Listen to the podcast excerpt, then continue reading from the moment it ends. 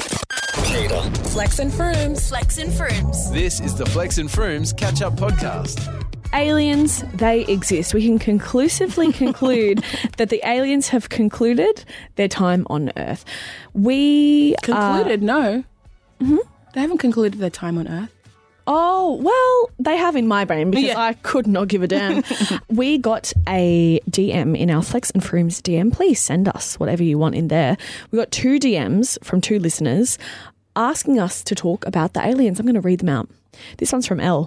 Dear Flex and Fruminator, love that. Big, big, big, huge fan of the show. As I write to you, my heart is still racing and I'm still unsure if I what I just experienced was a dream or not. I saw this Instagram post earlier this evening and I've done so much research to back it up. The Guardian wrote an article on this. What the heck are there aliens? Help, I cannot sleep and the only rational way of humanizing the situation my brain can come up with is through you two talking about this on the potty. Real. Which is also a radio show, FYI everyone. 96.1. It's also a radio. There's a bit of a um, branding issue there, but that's neither here nor there. Hoping to sleep, sincerely, listener. L, I love your writing style. That made me laugh. Yeah. Listen, okay? Both Elle and Molly are right in saying that I am an alien person, but I thought that it was general knowledge that aliens existed. It was more so trying to affirm what depiction of aliens are real and not real. Absolutely. Because there's been a lot of, I would say, creative initiative that's come with the depiction of aliens. Are they small and green? Are they long and grey? Not quite sure. But I always knew that we all thought that aliens were real. I've even gone as far to say that maybe we are the aliens because I don't know how to tell if I'm human personally.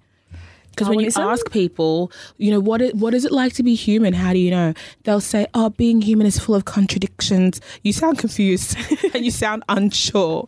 But what I will say is that I did go through this Guardian article to get down to the crux of how we know that aliens are now real for sure. And there was this whistleblower called David Grusch. He claims that non human beings have been found, and this proves that there's been alien life because the US has conducted a multi decade secret UFO program harboring alien spacecraft. They've actually had contact with alien beings.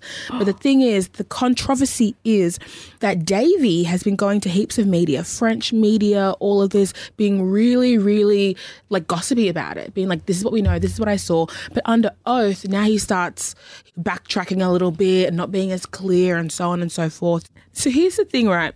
This whole hearing that whistleblower David Grusch was a part of that he went on under oath to prove that he would say aliens are real. This all came to be because he claimed that in June, the government was harboring secret alien spacecraft, UFO, whatever you want to call it. He's like, they've got it, I've seen it, I know it.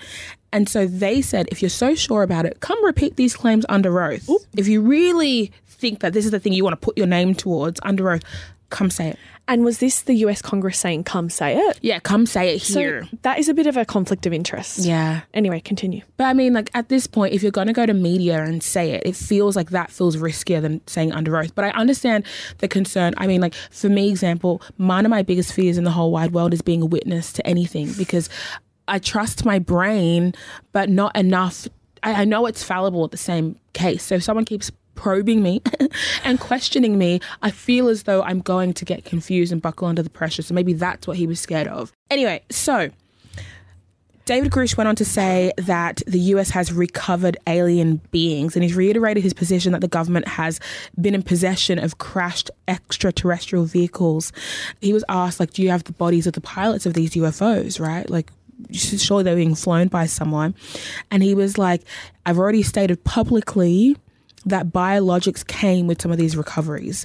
These biologics are non human, and that was the assessment of people with direct knowledge of the program. So, like, what are you saying? Say it again in English. So basically, they've asked him wh- who was piloting these UFOs. Were aliens piloting the UFOs? I'm the captain now. yeah. and he was like, things, things with biology piloted the UFO. Also, sorry, is it biology if it's not human? I don't know.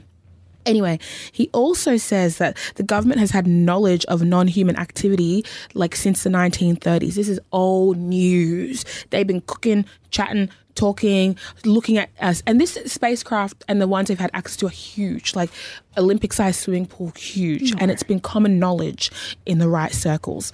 I back him. Anyway, no, he, it's not swimming pool huge, football field huge. Football field. Okay. Also, now what's happening is basically what people were expecting to come out of this hearing is not what came out of it. People were expecting him to speak under oath plainly and articulately about exactly what he knows in words that people can understand. some photos. Exactly, and can't be denied. And then he came under oath and was being a little bit like indirect about the whole thing. And journalists and historians have been saying it's very interesting that he's unwilling to state and repeat exactly under oath what he says he knew so clearly when he was talking to the French media either way, the aliens are real. I did see this theory on TikTok that perhaps the aliens have been told that we're endangered species and that's why they won't attack us because you what can you do with endangered species you just kind of like protect them or let them die out i don't think they perceive us to be like malevolent people or people that are their enemies i think we're these like sweet little babies and they're like They said they're going to kill each other. yeah anyway, they're so. literally they're gonna die out I want. I, they second. I want a front row seat, truly and then they're going to yeet away when the atomic bomb goes off. truly we're not their favorites that's for sure I mean, your soft spot though. Yeah, but soft spot is it's pity. Mm. I did learn a Yiddish word. I feel like to aliens we're nebbish. Oh, We're don't even. I love. I love. meek, pitied, fallible, frail, sad things, and they don't want to spend energy trying to like construct thoughts about how they feel about us. It's not that deep to them. Wow. Sad. You've been listening to the Flex and Froomes Daily Podcast. For more, tune in to CADA on DAB or stream it on iHeartRadio.